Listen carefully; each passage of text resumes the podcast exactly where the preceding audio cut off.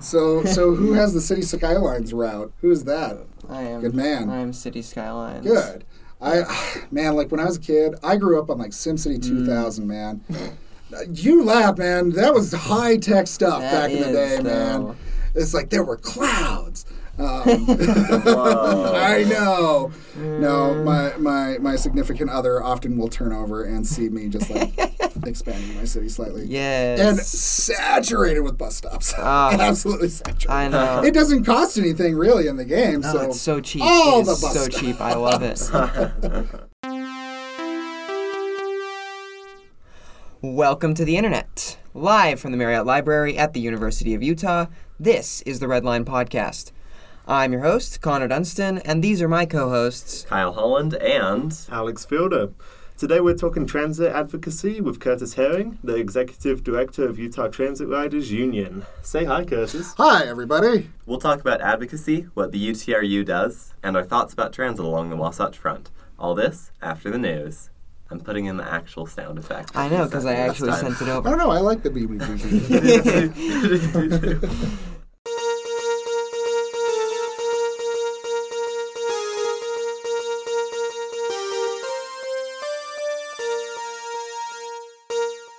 So there's some bad news this week for the long anticipated REM project in Montreal, as several safety issues have been discovered in the crucial Mont Royal Tunnel, which is a critical piece of infrastructure for the new network. Contractors and the case, the agency responsible for the project, are now saying that the REM's opening will be delayed until at least the end of 2024. Uh, and I do have some notes here for the news. Uh, if you are a Canadian news person and you are listening to this, please stop calling the REM light rail. I don't know why, but Canadian papers will call anything that is not a traditional heavy rail subway light rail. Like anything. This is such a North American thing. Like, everything is light rail. Everything. Everything. You want a transit system? Here's some really long light rail lines. Yes, my favorite, you know, 84 mile Seattle Link project. Oh boy. Uh, in more positive news, the double tracking project on Indiana's South Shore commuter line is moving ahead this week. The project includes improvements along a roughly 27 mile section of track, including removing 21 grade crossings and adding five new stations. Unfortunately for fans of wacky transit, the project will also remove the infamous street running section in Michigan City, long an object of interest among rail fans. This has been the news.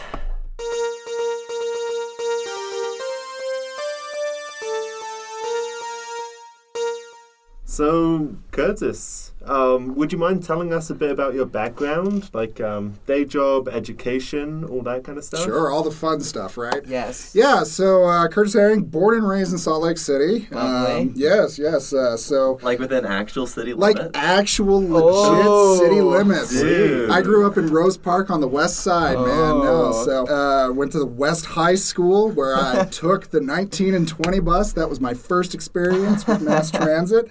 Uh, then came up here to the University of Utah. Graduated back in 07. Back in my day, the train stopped at the, the stadium. you kids with it all the way up to the the hospital. I don't know what to do. So- we also had a golf course instead of parking lots over there. But yeah, so graduated in political science uh, back in Hey. 07. Yeah, all the cool kids graduated in political science. But um, in that time, uh, through like the Hinckley Institute up here in U, uh, I also had the opportunity to work in Washington D.C. for some time. Fell in love with the metro out there. It's a great system, absolutely fantastic system. Uh, came back here, uh, worked on a lot of political campaigns where I advocated for, amongst other things, uh, transit and better transit options, uh, especially along the Wasatch Front. Uh, currently, uh, I live in Bountiful uh, with my significant other, three cats, and a child that doesn't know how to put plates away. um, and uh, live in Bountiful, work up in Ogden for my day job, where I'm actually a program manager for a nonprofit that helps persons with disabilities. Uh, where I take front runner to work pretty much every day, uh, and then it's either e-bike or they're switching us over to the uh, micro transit down in Bountiful. I have thoughts about Oh, that. well, that's good because we made it. We, I Oh, made I'm- specific yeah. space because I'm I'm sure sh- there- that have you many have a thought. I have many thoughts. so, but take the train up to work every day. Uh, I'm one of those dreaded commuters. However, Ooh. I know it's the worst, but uh, try to use obviously trans as much as possible. However, living in Bountiful, living in a suburb, despite it being one city away. Try to use it as best I can, but man, it's difficult. Man, it's not fun. Oh, I know. I Um, used to commute to Bountiful yeah. from here at the U, and that was What, like an uh, hour and a an half? hour and a half affair. Oh, and it's easy. like ten miles. Oh yeah, easy. Like as the crow flies, right? Like even just planning out my trip here, yeah, I could take the train to get here. But if I miss my bus by five minutes, I'm getting home at 9.30, 10. Uh, that's part of the reason why I'm advocating. One of the reasons that uh, I've been an advocate for better transit and decided to start working with UTRU uh, back in February, late March. So you're a bit of a lifelong transit rider. Then. I am. Much more than you know all of us. Who's me? I started like a year ago. I don't know about the Same. other two. Yeah, When I Yeah. moved Same. here. Yeah, yep. I mean, that's the thing is, unfortunately, transit ridership has to be a decision, right? It has to be something that, for the most part, you have to have a reason you want to do it, in, in, especially in North America, Oh, yeah. especially, especially in the West. Um, Heck, even here, and according to some bus drivers I've talked to, we have some pretty darn good bus service. we do, actually, Comparatively. comparatively speaking, yes, uh, in the West. Uh, especially west of the Mississippi, Salt Lake UTA has a decent system, comparatively speaking. Comparatively. Comparatively. and that's, that's it's always like key. that big giant asterisk right on top of that, right? And so, yeah, and so lifelong transit rider. I have my car. I hate my car. I need my car. It's it's it's one of those things. It's a, it's an abusive relationship, right? Um, Not quite as bad as Connor, who Oh. has a car and doesn't even need it. oh, you just like to look at it. Nah, You well, just wax the hood. and I, I just be just, like, oh, I just like to walk outside my apartment sometimes and just, wow, that sure is a car. that is a car, all right. It's got wheels and everything. Still has the same gas it's had in it three months. It- it- I, haven't, I haven't filled up in like four months. Whenever my parents ask, like, how much is gas in Salt Lake? I'm like, I don't know. Probably more than a gallon of milk. huh? yeah. Yeah. Uh, so you, I noticed that you mentioned that you sort of have an or a background in advocacy. So would you go over that a little bit, and then how that's sort of transferring over to your work with UTRU? Sure. Uh, yeah. So I mean, growing up in on the west side of Salt Lake City, um, I, I was luckier than most, and I'll say that, and I'll own my privilege, and I know I have it. Right? Like both of my parents went to college. I went to college. I got a decent job out of it, but I saw a lot of the people that I went to school with that weren't so lucky, uh, and unfortunately, that's only gotten worse as time goes on. Uh, and so advocacy, in, in one way, shape, or form, has always kind of been a part of my life, whether it be um, wages, whether it be equality rights, uh, whether it be, in this case, access to transit. Because transit, the ability to move around, is the ability to build yourself up economically, right? If you can't get to a job, you can't get a paycheck. If you can't get a paycheck, you can't spend a paycheck. If you can't spend a paycheck, you're, You're in trouble, You're yeah. in trouble, exactly. And so, advocacy for me is very much fighting for people's ability to advance themselves in life, whatever it may be. Transit has always been near and dear to my heart. Um, growing up in Salt Lake, I remember when the air was terrible, traffic was terrible. I mean, the air's still it's still terrible. And traffic's still terrible. It is. but you ask any Republican up at the state legislature, and they'll tell you it's gotten better. Uh, theoretically. Theoretically, the numbers say it, but I still don't like to breathe the air in July. Or What in- is it like a smoking a cigarette a day, breathing the air or something? pretty much. Well, now Um, we got the weird lake dust, not just The tailings. from the- from the- yeah. but yeah, so so advocacy very much is a way to help people help themselves. Part of that is the ability to freely move. And part of that is creating transit systems that are accessible, affordable, go where you need to go, when you want it to go, comfortable, uh, and empowering. Because if some of those are there and others are not, or some of those are inadequate, you're not going to have an optimal system. And those are some of the things that UTRU are fi- is fighting for, um, is to be the voice of the rider wherever they may be. Lovely. I like the way you talk. yeah, no. Yeah. Like I said, I have You the degree be in a political. politician. I know. I've been doing this politics thing for a while. I can I can charm you as much as I want. I'll sell you a used car. Can you go over and bring all this charm to UTA's leadership? Well, you know, I mean, to be honest, the thing about UTA. Well, no, let's talk. You gotta be careful because I could get fired. So No, no, no. That- that's a wink, wink. Here's here's the here's the thing about UTRU, as the Transit Riders Union, as the voice of the rider. We talk to UTA. Um, we talk to uh, public outreach. We talk to the board. We talk to them. Uh, and what I always like to remind them is the phrase I like to use is adversarial ally. Ooh. We want to make sure that we are holding UTA accountable. We want to make sure that we are saying, why are you making these decisions? Why are you doing what you're doing? A lot of the time it's budget, to be perfectly honest with you. Um, but I'm firmly convinced no one gets a job at UTA because they hate buses and they hate trains and they love cars and they want it. Like, th- you get a job there because you care about transit, right? But they have their restrictions. Uh, and so they are going to make decisions based off of those restrictions. And we are going to either say, yes, that's a good decision, or what are you doing, microtransit? uh, sorry, I got something caught in my throat there. But being that adversarial ally, really making sure that we are providing that voice, I think is key to making a better system overall. And I should mention, obviously, UTA is the big kahuna, right? It's the giant one. But UTRU is the Utah Transit Riders Union. There are other systems, as I know you guys know. Yes. Um, and I know you had like Mike Christensen on a couple weeks. He's a board member Yes. for UTRU. He has his vision as well. UTRU cares just as much about getting someone from Logan to St. George as they do about improving Second South between State Street and you know Third East or whatever it is. I'm very much looking Um, forward to that. yeah, and so we want to make sure that we're that voice, uh, and we want to make sure we have that communication. That's good. We really need that because you can't even get from here to Logan without No. paying out your out your ears for Yeah, the Greyhound. no, absolutely. very, very uh, tasteful change in language there, Kyle. Thank you. Thank Uh, you. so before we move on to the UTRU, what, what routes do you frequent besides besides Frontrunner? Obviously, like 455 probably. Yeah, um, so I, I, I got my first of all I got my uh, my e-bike back in February, so I become a big fan of that. nice. Um, big fan of that. Yes. Especially with where you live, not Yes, no. our, our bus grid. Yeah, no, it's it's a pain to be sure, and I feel like you know you have to kind of be a road warrior to handle that a little bit. But um, they're taking out my F six hundred five. Uh, they're replacing it with the microtransit. Ugh. Yeah, but uh, yeah, the 455, 470 is another frequent one I use. Um, when I am in town, I will use the red or green mostly, uh, occasionally the blue. So yeah, it just depends on where I'm going. Cool. Cool. Yeah. Sweet. And one more route question Sure. for you. Being born and raised in Rose Park, Oh. what are your thoughts on the one? Oh, that's a that's an interesting look we're getting there. I'll put it this way. Rose Park has always been kind of underserved. And though I appreciate efforts to optimize, I feel that 19 and 20, which have always been there forever, have served the area as well. Changing it up, adding new routes, adding microtransit, all this sort of stuff, that I feel is unnecessary in an established neighborhood.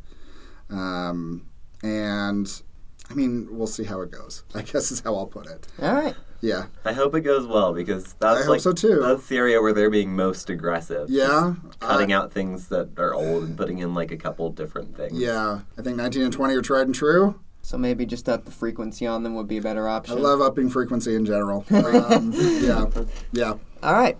Good to know. Um, so, would you mind going over a brief history of UTRU? Sure, sure, sure.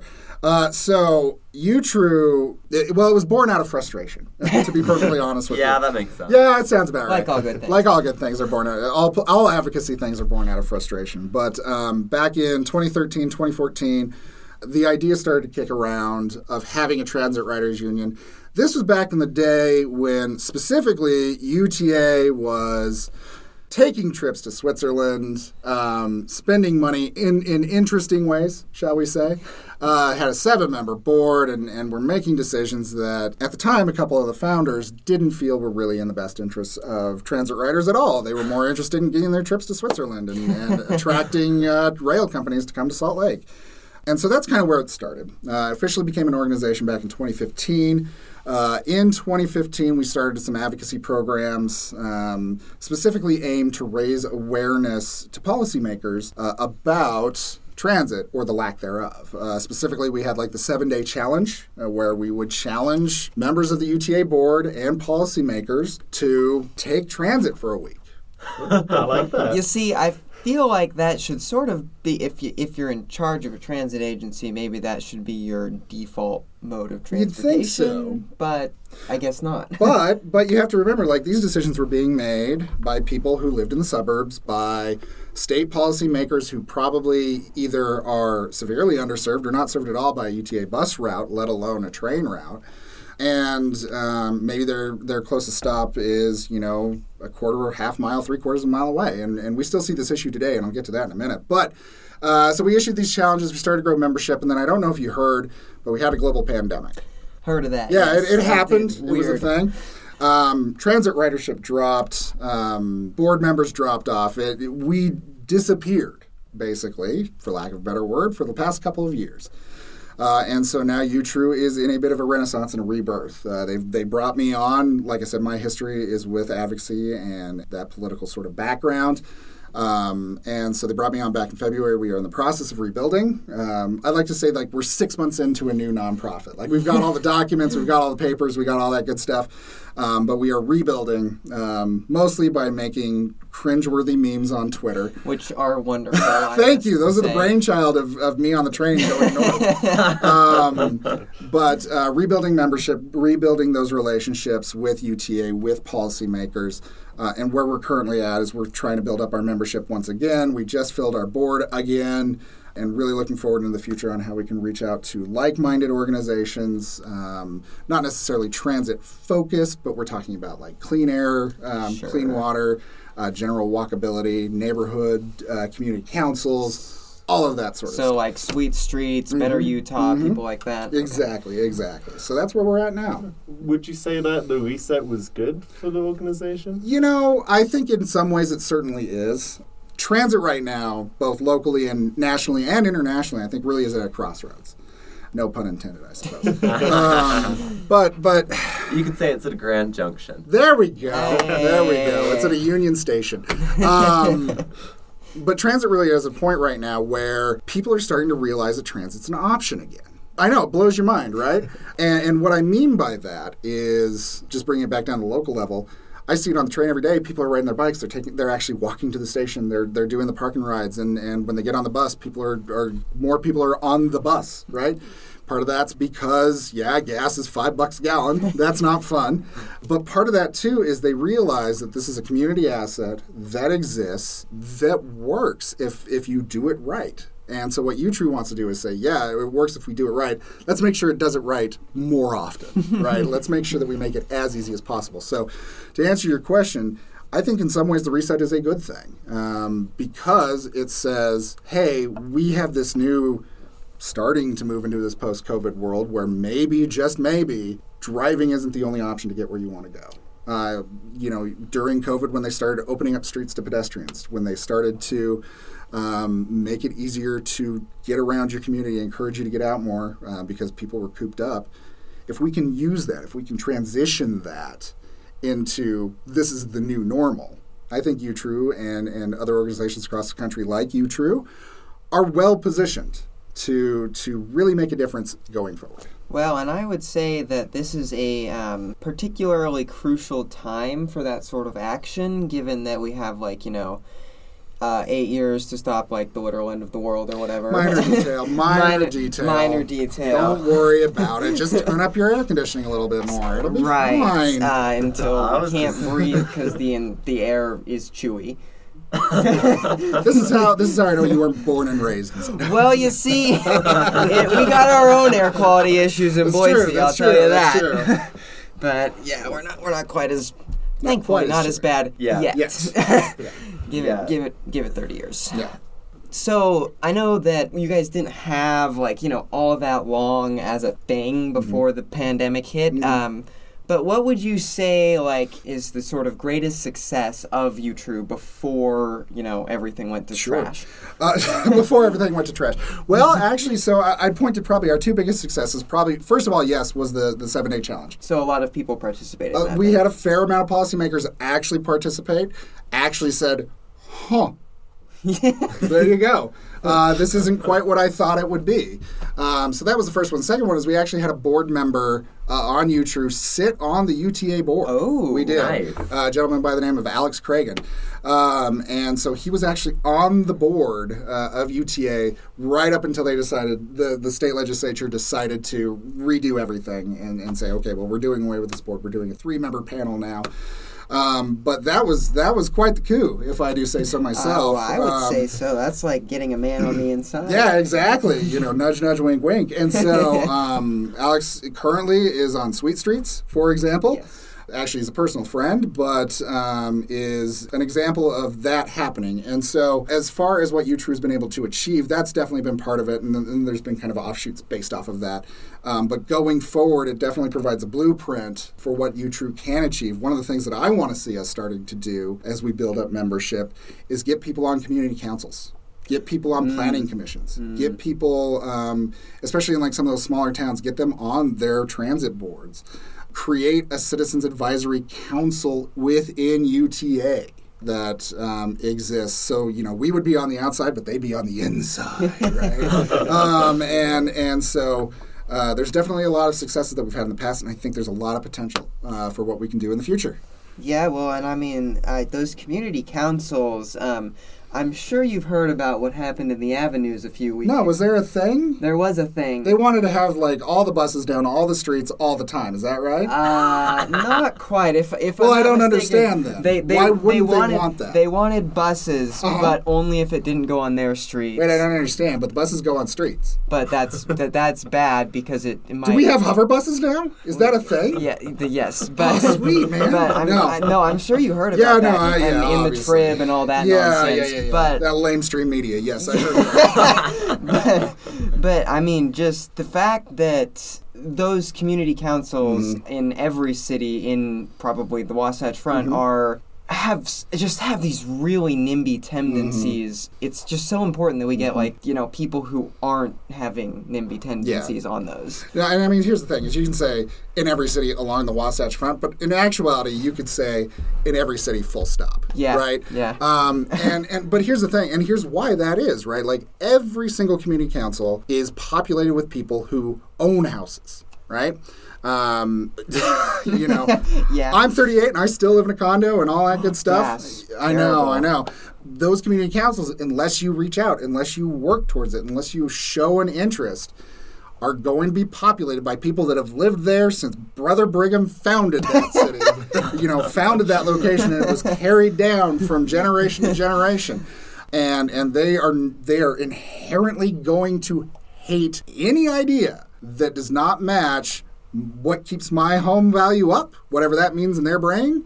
Um, whatever keeps the riff-raff out. Oh. Um, and, and the rest of us are sitting back and going, it's a bus that allows people to get around your community. You could ride the bus. You could take the bus to get to where you wanted to go instead of driving your car. And so to have those voices uh, on community councils, that's another thing that I'm going to be working towards is advocacy and actually training people once we start to get to that phase, which I'd hope to do by the end of the year, is really start to train people on how to advocate, how to get on those community councils, how to speak to the NIMBYers of the world. um, and so through those actions, I mean, the smallest unit of transit is the individual. And um, walking or taking a bike or a car or a bus or whatever, they will make those decisions based off of whatever mix of, of reasons entered into that. But if we can have those voices on those community councils speaking to that, saying, no, a bus going down the street is not the end of the world. It will But it might fun. rattle it might rattle my windows, Curtis. As, it a, might, as it opposed what as kid, opposed it of the as opposed to the 15 16 cars per minute that are passing by or But one the- bus every 15 But but the bus yeah is scary. I know it's big and it's, it has words on it, um, as opposed to my bumper stickers. But but if people aren't showing up, and yeah, I'm being snarky, obviously. Yeah. But it, but having those conversations about the actual benefits of transit, whatever those may be, and that's the other part of it too. What works in the avenues, as far as those conversations are concerned, are different than Rose Park, are different from South Jordan, are different from Bountiful, are different from Ogden, are different from Ephraim, Utah, or or Lehi, or Beaver, Utah. Right? Those conversations are different depending on where you are, and you know your area best. Uh, and so, yeah, UTRU can provide guidance. UTRU can say this is generally what's going on. But you know your neighborhood. And if we can advocate for that and teach you how to do it yourself, that's UTRU's mission as well. That'll be really good to see Mm-hmm. because then you'll have both pieces of the transit puzzle because UTA can't get a bus into a neighborhood if the neighborhood's violently fighting against Yes. it. and a neighborhood like, say, Rose Park can't get their hands on better bus service Mm-hmm. without UTA's buses. So if you can get both of those working towards the direction of positive change, maybe we can actually get some damn bus service around here. Mm-hmm. Right.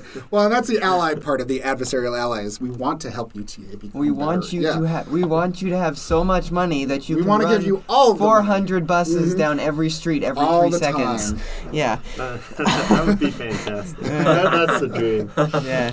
So, are there any plans by the union to expand public awareness of its existence? And if so, how are you looking to go about that? Yeah. Because um, I don't know how I manage this, considering that I just spend all of my free time, you know, pouring over transit stuff because I'm a nerd. Mm-hmm. um, I did not know you guys existed until you followed me on Twitter. Yeah, no. And, I I mean, before I joined, I was vaguely aware that it was a thing. Um, but until I happened across the posting and like I knew the guy who was posting it, and uh, yeah, I didn't know that UTRU was up and running again. It's a legitimate question. We have several wings that we are doing outreach and advocacy through. Part of that, yes, is snarky memes on Twitter. Um, but part of it too is that outreach again to like-minded organizations that already exist. We're in that process right now of actually starting to reach out and say, hey, either you didn't know UTRU existed in the first place or you thought UTRU was dead and gone. We are back. we want to reach out. We want to work with you. We want to ally with you uh, to, to help your projects and, and just your general mission. Because again, you know, the projects of Sweet Streets, for example, or, or Rail from Logan to St. George, those all fall in line with what UTRU wants to do. We just want to make sure that the transit rider is uh, uh, known and appreciated. There's that portion of advocacy and outreach. There's also the portion where we're earning earned media by like showing up on podcasts, for example. um, you know, and Not and- saying what. no, you know, but like showing up and reaching out and actually talking to people and, and letting people know that UTRU exists. Uh, through those means, lots of earned medias, we're going to be starting to do like letters to the editor, like the old people stuff, letters to the editor, um, responding. Like, for example, uh, Representative Schultz, he's the House Majority Leader, not terribly long ago came out and said, um, I don't understand why anyone would want free transit. Oy. I'm paraphrasing, but Don't- only slightly. I don't know why people would want free transit. You know, it doesn't benefit anyone. Well, and in his defense, he lives two and a quarter miles from the bus stop. For him, it doesn't benefit him or the people in his community. So it's easy for his brain to go, "Blah," doesn't help anyone, right? And so we want to be that counter voice and, and do the old fart stuff and, and like respond in the newspaper when those types of things happen, respond online and and again build awareness and build advocacy through those routes as well. Uh, and so uh, it's a it's it's basically a coordinated digital campaign, print campaign, as well as outreach campaign. Um, and then in community, we, we weren't able to respond quick enough this go around because again I've been here for all of four months, Yeah. right? uh, we're still rebuilding, but the next time an avenues complains about uh, a bus route or things like that, um, we want to make sure that UTRU is there and represented as well and say, hey, we exist too. So that's how we're starting to rebuild membership. That's how I'm starting to rebuild and reach out is is is through those sorts of actions. Um, I would love not only to have every single person who ever rode the bus or ever rode the train to be on UTRU, but I also want to make sure we're reaching out to the future rider that doesn't exist yet, because that's often a piece that is missed. We always like to talk about the current rider and, and what their needs are, and that is definitely important. But that grandma who thinks that the bus going down the street, if we can show her that there are benefits to transit, um, there are benefits to having that bus go down the street, and get her on that bus for the first time, and we can turn her into a UTRU member, for example, Hearts and minds. Hearts and minds. Exactly. That's a good way of putting it. Is is build by doing is, is how we're going to do it. Thinking about the current and future rider. So j- this is a weird and random question, Go for it. but do you have Sagittarius. Like a, do you have, do you have a list of like how far each representative lives from like a bus stop? I do not. Okay. I could get that list, however. There is a list well, no. So because I want the list. well, so here's the thing: is um, a representative's address is public information. ah, Um, It's, And it's so is the transit map. and so is the transit map. And you know, Google has that little bus stop thing right there. Um, and like so a match made in heaven. yeah, does it exist? No. You'd have to go through 104 people, but you can figure it out. I mean, it's it not be worth impossible to do. That sounds like a small problem for urbanist Twitter. Yes. Yeah, Let's get on that urbanist. right? Salt, yeah, Salt so- Lake Urbanist Twitter. Yeah, and some of them will be literal like hundreds of miles, uh, especially when you get into like southern Utah. Hundreds upon hundreds of miles before the closest transit stop Of any sort, Of yeah. any sort, and and that's the interesting thing about Utah is is we are one of the most urban states, and yet we have these very rural communities that don't even know. I mean, they know buses exist, but but they They've can't never even- ridden one. Never ridden one. Don't even know how you you know what what what the heck is tapping on. I don't know what that means. um, and and so there's a widespread there, but. These 104 legislators are making decisions that very much affect transit, very much decide where the dollars go or don't go. Uh, and so, if you can provide that perspective of, you know, the House Majority Leader lives two and three quarters miles from the nearest bus stop, that can inform some decisions and that can put some things in perspective. Excellent. So, what are the biggest issues with transit along the front? In in UTRU or your view personally, Like the biggest issues. like three big hits or not hits. oh boy. um, so as far as like transit in Utah, um, Only three? only yeah. I mean, I mean, geez, where do you want to start? go for hours. Yeah, but- I mean that's the problem, right? Is I, I think probably the biggest issue is, and, and it's not confined to Utah, but we seem to be especially good at it. is we have a state legislature that's never seen a roads project it didn't love and rubber stamped, uh, with at best transit being an afterthought at best. And connectivity related to that not even being considered by UDOT. Um, to tie into that, UDOT actually now taking over at least like rail building uh, as part of UTA. I'm cautiously optimistic with that. Um, I think there can be cost benefits to it, uh, like actual physical financial cost benefits to it. And they do know how to build things very well. They just have to have asphalt on them. Um, but um, hey, they're getting into the concrete pavement. that's true. They are. I take that back. I'm That's, sorry. that's a step in the right But direction. um, I want to be optimistic, but I'm not. Um, but related to that is you do have a transit uh, authority, the U- UDOT, that is completely unfamiliar with transit, that is now taking over, tra- uh, completely unfamiliar with mass transit, I should it's say. kind of the And- traditional state highway Yes. department. Exactly. And not to butt in here, but as it is well known by anyone who listens to this, I do work for UTA, Mm-hmm. and so I have probably more of a pessimistic outlook on our current partnership with UDOT just because of some of the things I've learned working there. Like, Mm-hmm. for example, uh, the Frontrunner Forward project, which is, you know, 10 some miles of double tracking.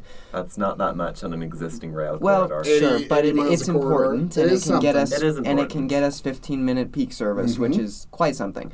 But anyway, according to Jay Fox, the CEO of the Utah Transit Authority, or is CEO? He's in charge. yeah. Um, we were about ready to lay track for that, probably by the end of this year. Uh, now we're probably not going to be laying track until 24 or 25 because UDOT has never built tracks Mm-hmm. before, and so UTA has to teach them how to do that. Mm-hmm. And so, yeah, no, and exactly. Like, in the long view, I'm going to be, like I said, cautiously optimistic. I am disappointed that it is holding up double tracking. So that's problem number one. Problem number two is related to problem number one in that Utah grew up when cars became a thing, mm. right? Again, this is not unique to Utah, No. but the metro area did not grow up until cars were well established as far as a mode of transportation, and therefore we have built communities specifically around the car. Again, acknowledging that this is not a unique phenomenon to Utah, but that has, and you guys have talked about it. It's nothing. Yeah. It is nothing Yep. new. Nothing. Um, Episode yeah. Yeah, exactly. Um, but because of that, people have that mindset, so people elect people with that mindset. Uh, and so it becomes that hassle. Uh, and then another issue that I think is a very common one is, um, you know, we joke about the old grandma that doesn't know how the bus works, but there is there's kind of this fear associated with oh well I, I need to go to a spot and I need to wait and do I put the money in and oh and then I go on the thing and and for a seasoned rider right we we can kind of chuckle at that a little bit and I mean, say, as soon as you have your little tap card, you're basically yeah set. yeah Well, um, I'm, I'm going to be honest. I'm still scared because I don't know how to put the bike on the bus. Yeah, no, and Yeah. that's and that's fair. But that is completely fair, right? Um, and people you choose to use transit or not based on a thousand decisions, uh, one way or the other, right? And fear of, oh, I don't know how to put the bus on. Am I holding it up? You know, oh, I got to put the thing down. I got to put the thing up.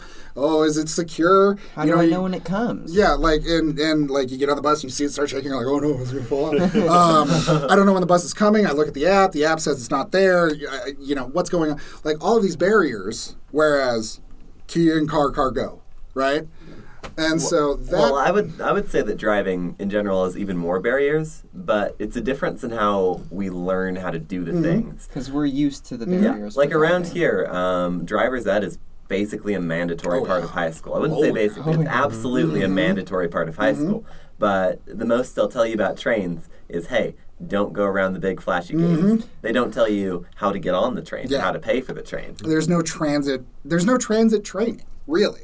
Like which there really should be. There should be. I- I would- you could do that in an hour. I would love to do that. I'd love to take a group of high school kids Mm-hmm. and be like, "Hey guys, guess what? We're going on a field trip on the bus today, or Yeah. something." And I mean, and UTA does have transit trainers, um, but they are very few and far between. They are generally limited to persons with disabilities. And it's definitely not a standard part It of public education. Definitely not. There's there is no class on how to board the bus. Like there are old timey photos of they they get this thing that's the size of a trolley, and they go into the high school gymnasium and they push the trolley and they taught people how to hop on the trolley.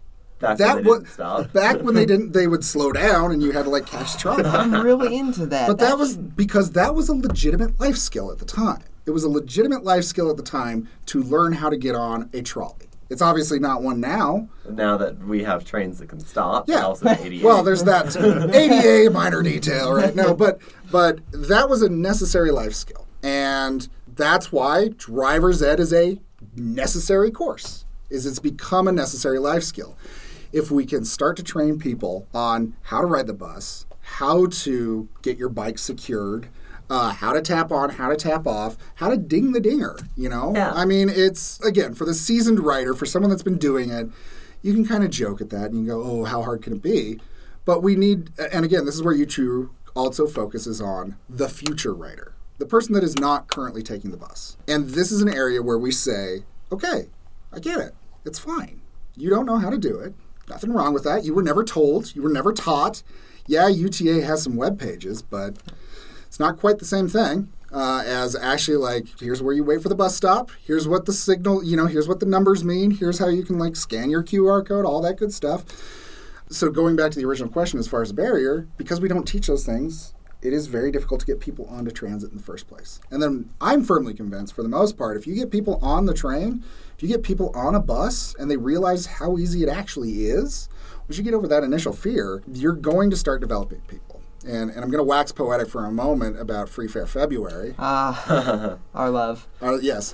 Um, where we got rid of like 75% of the barriers. yeah. It- well, and, and they were, and they are barriers, right? Yeah. fares are a big barrier for a lot of people, either because they financially cannot afford to ride, or "Uh, I already got gas in the car. Ah, it's fine. I already, you know. So why do I need to take the train? I gotta go get a FAREPAY car. Yeah, I got to get a car and I got to go to the ticket booth or I got to do this, or put the money in the thing, and yeah. And so by eliminating that, you do you eliminate quite a few barriers. But I'm convinced, UTRU is convinced that there were four basic types of riders during Free Fare February, right? There were the people that were going to take the train, take the bus, no matter what. They were they were already doing it. They just got a free month. Woo! I didn't have to reload my card. Yay!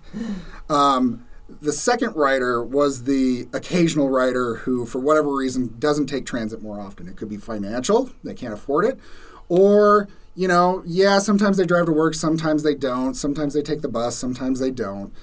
You eliminate that barrier. The third was the recreational dri- rider. A front runner on Who Saturday. went Front runner on Saturdays. On my trains. Nope, on that's Saturday. number four. I'm getting there. um, but number three was um, the front runner on Saturdays.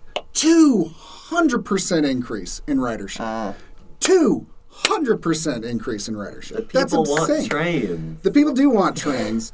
Um, but these were the people that are like, I want to go to the aquarium and I don't want to drive. And now I don't have to pay to do it, so I'm not gonna, and I'm gonna get on the train and go down. Or, you know, I want to hop on the bus and, and, you know, maybe I'll head down to the movie theater or whatever, right? So that was number three. And number four was just the pure novelty rider. Yeah. The person's like, ah, I've never been on a train before. Let's see what it's like, right? And personally, everyone who is critical of Free Fare February likes to really play up that demographic. Mm-hmm. But as a train host on Frontrunner on Saturdays when we were doing, you know, 15,000 people Mm-hmm. with our service, that was by far, by far, by far, by far the minority. Yeah. Well, so here's the thing is I believe that that novelty rider can turn into that recreational rider. Very quickly. very quickly. That recreational tri- rider can turn into that occasional rider. And that occasional rider can turn into a frequent rider. And so all of that becomes possible through free fare because going back to eliminating barriers to getting on transit in the first place, seeing that is a thing you can do, that makes it a viable option for communities as we continue with free fare. Um, if we continue with free fare, I know they're studying it now. Free Fare forever. Free fare for forever. Um, if we can handle those things, if we can attack those things, and if UTRU can be there as a voice for the future rider to eliminate those barriers, that is what we want to do as well. So, long-winded answer, which I often do. Good. Um, but uh, it's content, right? Content. Yes, content. Yeah. We're gonna make an hour and a half There podcast we go. today. All right, that was that was brilliant. You're, just, yeah, you're definitely a political science major. I'll say that. I'll say that. Um, Very good on air. all right, so Um, speaking of free fare, Mm. UVX. The reason so many people Oh. ride it is because it's free. well, I know you guys love BRTs. we're not a fan Uh, for various reasons. But we do like to po- poke fun at how they've kept UVX free, Yeah, presumably no. out of fear of losing ridership. and they will. And it's not anything against the route per se, but No. you know, I remember when I was in college, I didn't want to spend money if I didn't have to. Um, and sure, you know, BYU or, or Utah State could, you know, or not Utah State, um, UVU. UVU. Um, there's too many call back in my day. Um, no, um, but but yeah, they could kick in and they can get rides, you know, pay for fares and that sort of stuff. But that's an additional barrier. You have to go and get it, even if it's with your card or your, your student ID. It's still an additional barrier as opposed to just knowing you can hop on, right? And so BRT, love it or hate it, hate it, love it or hate it. Keeping that option free uh, and continuing to keep it free demonstrates the fact that, and it's not that UTA doesn't know it, but it demonstrates the fact that free fares drive ridership Yeah, and free fares encourage ridership.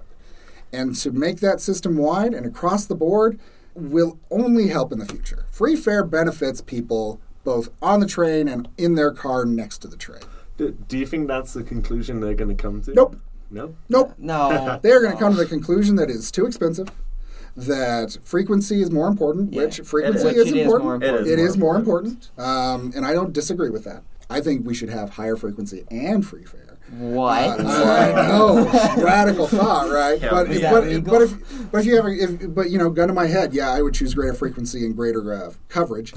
But no, the conclusion they are going to come to is it will be a thing that we'll do two weeks every once in a while when the air is really bad, or Which will not help because Nope. you have to build sustained ridership to fix the air. But Mhm. anyway, yeah. Um, Is this more of like a budget thing on their part? no, I think it's so. the budget impact is minimal. So here's the thing: is in my opinion, policymakers are not going to support free fare because of that free, that word free. And you have to understand that we live in a very conservative state that does not like handouts except for when they do. Um, that that sees that word free and they say, "Well, I don't want my tax dollars going towards that." My I, I, I, these these freeloaders on the train, I don't I don't care for it at all. Meanwhile, they're more than happy to cut checks for roads they'll never drive on. They're more than happy to uh, build water projects for places they'll never go to. All, all these other social things that we don't bat an eye at. But transit is it's mass. It's it's the people, and being a very individualistic uh, state as far as those sorts of things are concerned. We have this sense of community. It's really mixed in with this weird sense of individualism. I think it's in some ways unique to Utah, but they will say mass transit's for everybody else. I don't want to pay for everybody else. I'll pay for a road I'll never drive on because I know it's there. And I can go on. And I can go on it if I want to, but if I want to catch a bus, I have to walk onto the sidewalk. If the sidewalk even exists, but I live in suburbia where we don't have that. So, no, I mean, ultimately, I don't think free fare should be a thing. Like Representative Joel Briscoe, Democrat from Salt Lake, has been pushing for something like that for years. And every time it doesn't even make it to committee. And I don't think it's going to be any different anytime soon um, because people in St. George say, why should I pay for Salt Lake? And, you know, it's, it's the way it is. So I think the ultimate conclusion will be yeah, it's a great idea. We're not going to We're not going to do it, but it's a great idea. Meanwhile, let's keep expanding Legacy Highway. Let's keep expanding I 15. Let's keep expanding this road. and Mountain. View Corridor. Mountain View Corridor, all that good stuff. So, Let's keep spending more money on like And let's- single lane expansions of Mhm. highways Yeah. than it would Continue to take to build a world class bike network and let's valley. and let's continue to rubber stamp suburban communities built around the automobile that have minimum parking requirements and all that that is what is comfortable to them that is what they like and that's where UTRU comes in and and starts to point these things out Seven and actually ch- actually challenge people to ask why you need a car. Well, I need a car because I can't get anywhere. Why is that? Well, it's because my community was built up around a car. Well, why is that? Well, it's because Racism. that's well. well, there's that too. But um, but but to, to force policymakers to think a little bit more about transit as a viable option.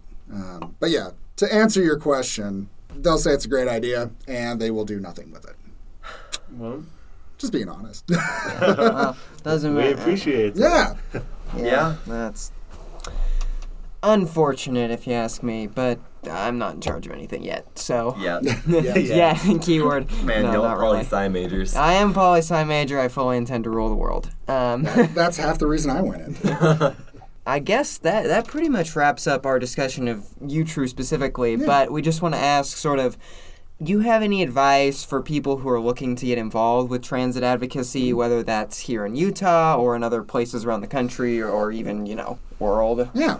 Well, so obviously I would make the pitch.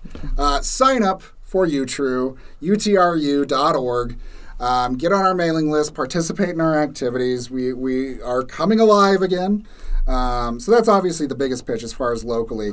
Um, and what I'll say is even if you drive a car, even if that's the only way you get around, mass transit still benefits you because it takes cars off the road. It, it makes it easier for you to get around.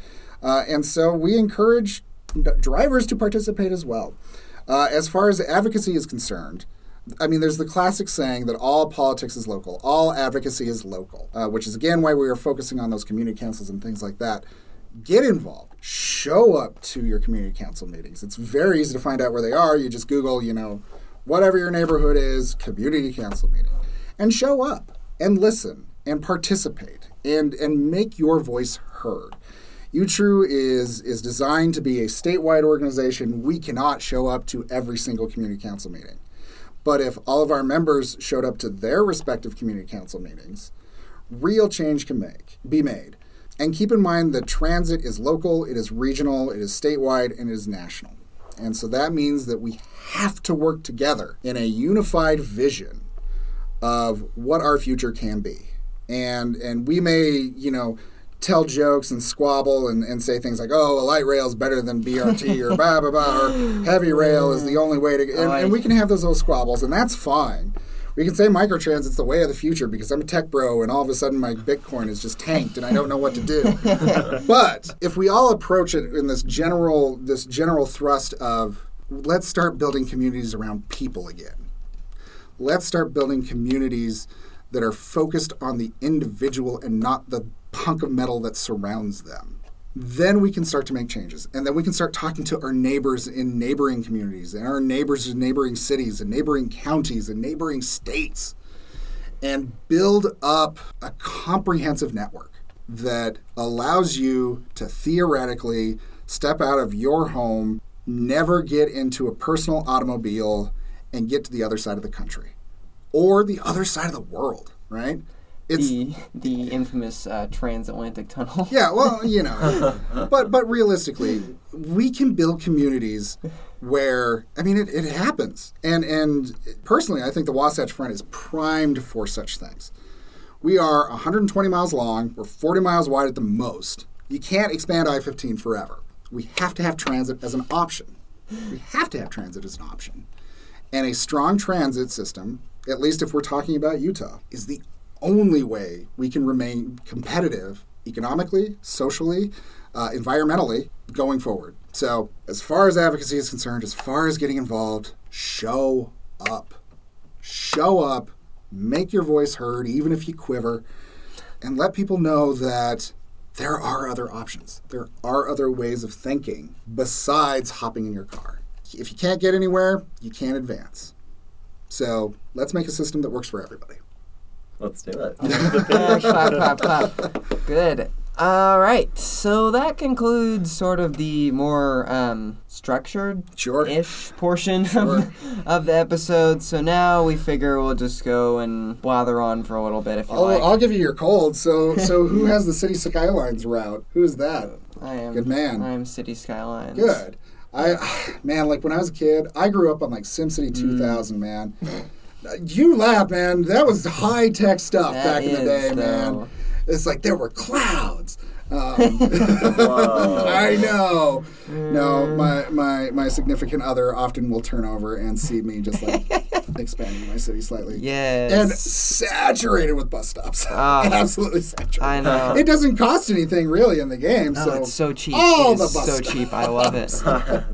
yeah. No, I got my whole. Oh, where is it? I don't know. It was a while back. It is Not a while back. long. There, it is. Your little network. Cleveburg area rapid transit. I, I wonder what two cities it's inspired by. hey, at least it's not Detroit. It's, we're not Detroit. um, um, yeah, no, I saw that and I had to have a good chuckle at that. Yeah. Uh, we could complain about microtransit because I'd be more I than would happy be to very about happy to talk about That- that is microtransit because talking you're, points you're an actual person Actually who is being affected by- affected yeah. by the microtransit replacements. Yeah. First, I have a question for you. Sure. Have you ever successfully ridden a, a microtransit? I have not. We have tried so many times. Well, so to be fair, it does not yet exist in Bountiful. So I have Alright. not. I have not actually taken it. Um, Last time I tried, they were out of vehicles. that, and that's the thing, right? Like, yeah, no, like they don't have enough, i- i- and so It's not like Uber. It's, they don't have it's like, like, an we entire talked about fleet. last episode. Yeah. You can mm, the maximum theoretical amount of boardings you can get, and it's basically impossible to do it. Is four per hour. Yeah, it's. It, I mean, it is truly micro transit. So, here's my grand question, right? So, so the the biggest problem that UTA is facing right now is bus drivers, people to actually make the things go, right? You know, the the labor market has become more competitive. They are a big hulking behemoth of an organization, so it takes time to raise wages and recruit and do all these things. And I get that. You know, there was a pandemic. They had to they had to shrink. It's, everybody had to. And then there are practical logistics, things that until I started doing this job, I didn't even think about. Like, oh, bus drivers go to the bathroom. Mm. They need a place to go to the bathroom, right? So you have to make stops where that happens, right? this um, funny thing called actual infrastructure. Yeah, no, it, but it is true though, and so some of that exists. But if we want to have new routes to new places, you need to put that in place. The little infrastructure, not not the big stuff where we're laying down miles of track, but hey, does this guy have a place to pee? Needs to be figured out. And so UTA has this grand problem of not getting enough bus drivers now that people are starting to ride, ramp up again and starting to get back to. I mean, we're, we've got a long way to go, but we have this driver shortage, which means we can't expand the routes as much as we wanted to, and we can't have as high a frequency as we wanted to, and UTA has to make decisions based off of that. And yet, somehow, we have a private organization, a private company that we are subcontracting through that somehow is able to get people into cars, make them move, and somehow they're getting paid. Um, and so I have to ask myself, why can they afford to put people into a bunch of little cars, but we can't put people into a big bus? A big car. A big car, big car, lots of people. Go zoom. Um, and so that I, I do have to wonder about that. The only place, the only place that I think microtransit is appropriate is in a community where no transit currently exists. That is the only place I could see it working. We're talking the Saratoga Springs of the world. We are talking the Benjamins in southern Utah County. We are talking the, you know, Hoopers. We are talking mm. those sorts of places where there truly is no transit options. It's something. And in that context, I think it's okay. Sure, it's like the old dial ride services from Mm-hmm. when like transit was at its really low point in the seventies, eighties, and nineties, where all these these rural counties, eh, pretty much everywhere in the country, have some sort of dial ride service that you can get. Mm-hmm. But I I believe that it should be a crime to replace a fixed bus route with microtransit. Period. Full stop. Absolutely. For all the like five or ten different reasons we discussed in depth. in the Yes. I mean, Yes. just like the it's ridiculous that they're planning to replace all of the bus service in Tooele with Mm-hmm. a microtransit, all of the bus service in Brigham City with a microtransit, Mm-hmm. and In Brigham? yeah, in Brigham. This this seems Except like a waste the, of perfectly um, good the one that operating goes there from budget. Ogden. Yeah. Well, and, and and that's the thing, right? Is it all comes down to money. It always does. And If you don't run any service, then it doesn't cost very much money. that's very true. Like UTA doesn't pay very much for service in you know North Dakota, you know. um, but transit is in if you build it, they will come. yes. Just And it has a massive multiplier effect. If one bus's route is great, two is even better, three is even better than that. And that is why I say microtransit is only appropriate in a community that has zero service and specifically connects with other routes. Otherwise, money could be spent elsewhere much, much better. like on bus routes. Like on bus routes. Like, exactly. you know, restoring 30 minute minimum frequency. Yes, that would be great. That'd be fantastic. very well, great. so like I, I had to drive here and, uh, because and I, and I you know I know I said it already, but I had to drive here because I knew I'd talk a lot. Yeah. Um, but I, if I miss my stop, if I miss my bus, I'm not getting home. If I leave here at 7:30, I can make it home by 8:15. If I leave here at 7:31, I'm not getting home until 9:45.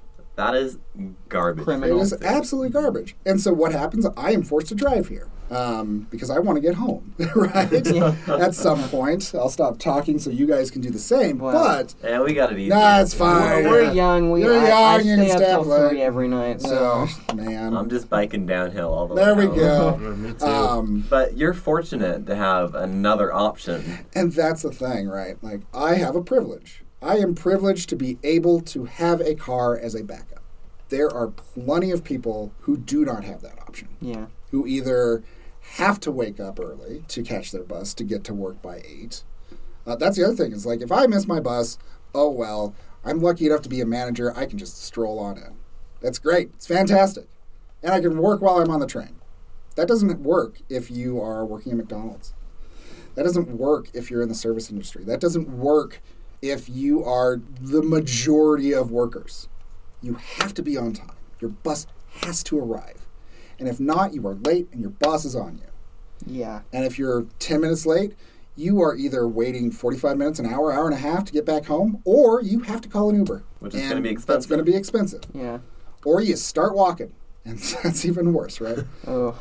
And so, again, that's where we want to make sure that we are working on behalf of all transit riders. I want, tw- I would love 24 7, 365, 15 minute for every bus route. Um, I know that's a very big pipe dream. I'm not going to pretend it's not. It's possible. It is possible, but we have to have the political will to do it. Yeah, and we can start with small steps like the 30 minute min- minimum frequency system wide that we That used to would have. be just like Brilliant. incredibly transformative for a mm-hmm. lot of places, especially like like you were saying, southern Utah County, mm-hmm. North Davis, Weber areas. Like And even in the Salt Lake Valley, like Well, over that's down true in in West Kearns. Jordan, Kearns, you mm-hmm. name it, they've got an hour to half hour bus grid, which really oh, No, sucks it's because just the it's, frequency it's practically useless. It's practically Yeah. useless. And so again, that that is where that engagement with the policymakers is so important. You need to show them you, the seven day challenge is a good example. Show them why it doesn't work. That's where showing up to community councils and saying this is why it works, this is why it doesn't, this is how it can work better, this is how it makes our community stronger, and then asking people who are running for office, do you support transit? If so, great. If not, why not? Why do you feel that that's not as important? And if you support transit, this is getting into not so much the external, we're all in this together, we're Mm-hmm. going to build a better society. It's more of the internal, kind of transit do Sure. you want to build? Like, what are your transit priorities? Yeah, Like, I are you mean, gonna right now, go- I just want to make sure people get on a bus. Yeah. we can have that don't care. conversation down the road, but you're absolutely right. Like, are your priorities maybe some signal priority, some bus lanes, some improved frequency here and there around the valley? Mm-hmm. Or are your priorities one of our least favorite things, a $200 million BRT project? I, Right. I, right. hundred million And- dollars and for under- painted lanes. And I understand to some extent that's a systemic problem with like capital versus operating funds, yada yada yada. Blah, blah, blah.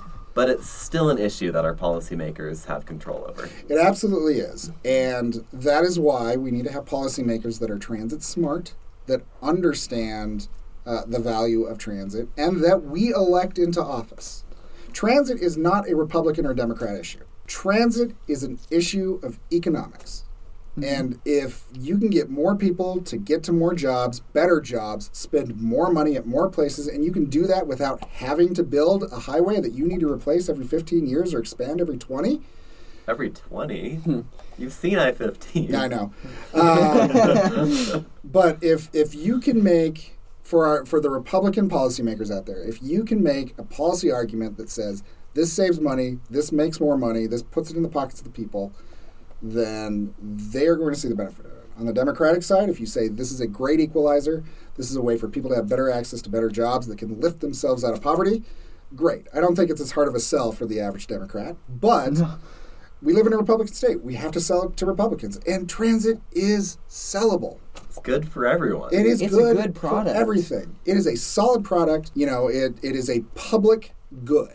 And it's been proved as that Oh, a for hundred years sake. ago. Look years. at look at like as you were saying, it's not a left to right issue. I mean, look at like I don't know. Let's say London, where like Boris Johnson Mm-hmm. is probably real proud that his government, when he was mayor of London, started work on Crossrail, Mm-hmm. or you know, yeah, anywhere in the world, it's not an issue except Yeah. kind of here. Yeah, I mean that's the thing is it's become politicized because it has the word mass and transit, blah blah blah. Um, and you know what? If they want to go cut a ribbon, great, have at it. I don't care. But we also need to realize that ribbon cutting for you know double tracking, and let's just say double tracking all the way from Brigham City down to Benjamin. If you want to cut the if you want to cut the ribbon on that, great. But realize that digging a hole and putting in a bus stop and a pole there is just as important. Can we normalize ribbon can we cutting ribbon cut on bus bus stops? Ah, sure. I, I'll say go for it. Like, I'll, hell, I'll spring for the ribbon. Like, Like if if we want to have go all along a bus route and have a little ribbon around each one of them and just And snip, the mayor snip, just snip, gets to go. how, about, how about this? Um, government funds UTA to improve bus stops, Sure. um, improve accessibility, add shelters, timetables, that sort of Mm-hmm. thing. UTRU funds ribbon. Okay. and Um, big scissors. and big scissors, and big scissors. So we're getting into we're a 501c3 and we're running into like political activity. We'll have to set up a PAC or something like that. the ribbon cutting PAC. That's what we'll call The it. Utah ribbon the UTRU ribbon cutting PAC. We'll get you the biggest scissors, the finest ribbon. We'll even give you like a little. We'll give you a real big medal that says "Friend of trans. Yeah, you can we'll do it. wear That'll be great. I got. All right, so you need to donate to UTRU in order to make. Well, technically you can't if it's political. Still donate to UTRU. I think that's a wise. Yeah, thing. give them money. Give, us, give them money. we give don't us need money. Give them money. No, you guys need money too. I, We need remember, money I, I it. remember being a podcaster. in college. you guys need money too. Mm. Um, but but all ac- all politics is local. All action is local, and transit is local. Mm. Get involved. Absolutely get involved. Make that change. You can make it happen. Okay, so I guess that's probably it. Thank you so Yeah. much for coming on, Curtis. It's Absolutely. a joy to Thank listen you. to you. Absolutely. You're also very good on air. Uh, well, I mean, I did have, you know, I, I blather on very well. Um, I'll just, I'll just make the final pitch again. Um, follow us. Uh, first of all, get on our mailing list. Uh, just go to utru.org, U-T-R-U, Utah Transit Riders Union.org. Follow us on YouTube or follow us on Twitter. Uh, so that we have all the snarky memes. Yes. Uh, it is ride UTRU U T R U. We we purpose we purposely tried to hijack ride UTA a little bit there. I hope you've got some more exciting tweets than they do. I mean, as as great as the Garth Brooks concert is, Boy, boy, man, No. you did not want to know that was a I'm headache. sure it was. Um, we have slightly snarkier, but we also have practical tweets as well. So Yes. follow us there. We're working on getting a TikTok so that you can watch me do all the dances. Oh. Uh, I will do all the dances. We're working on getting them. So follow us on the socials. Uh, donate to UTRU. Get on our mailing list. Um, we are building. Now is the great time to kind of get reestablished, um, get involved in the community. Keep an eye out for those community trainings. They will be coming, uh, probably, hopefully later in the year. Knock on wood.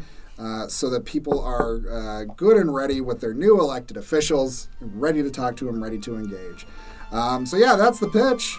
Get involved. Make a change. Yeah, do what he says. Um, Let's go. convert all of your friends and family into UTRU members. Goodbye. Thanks for listening. Yeah.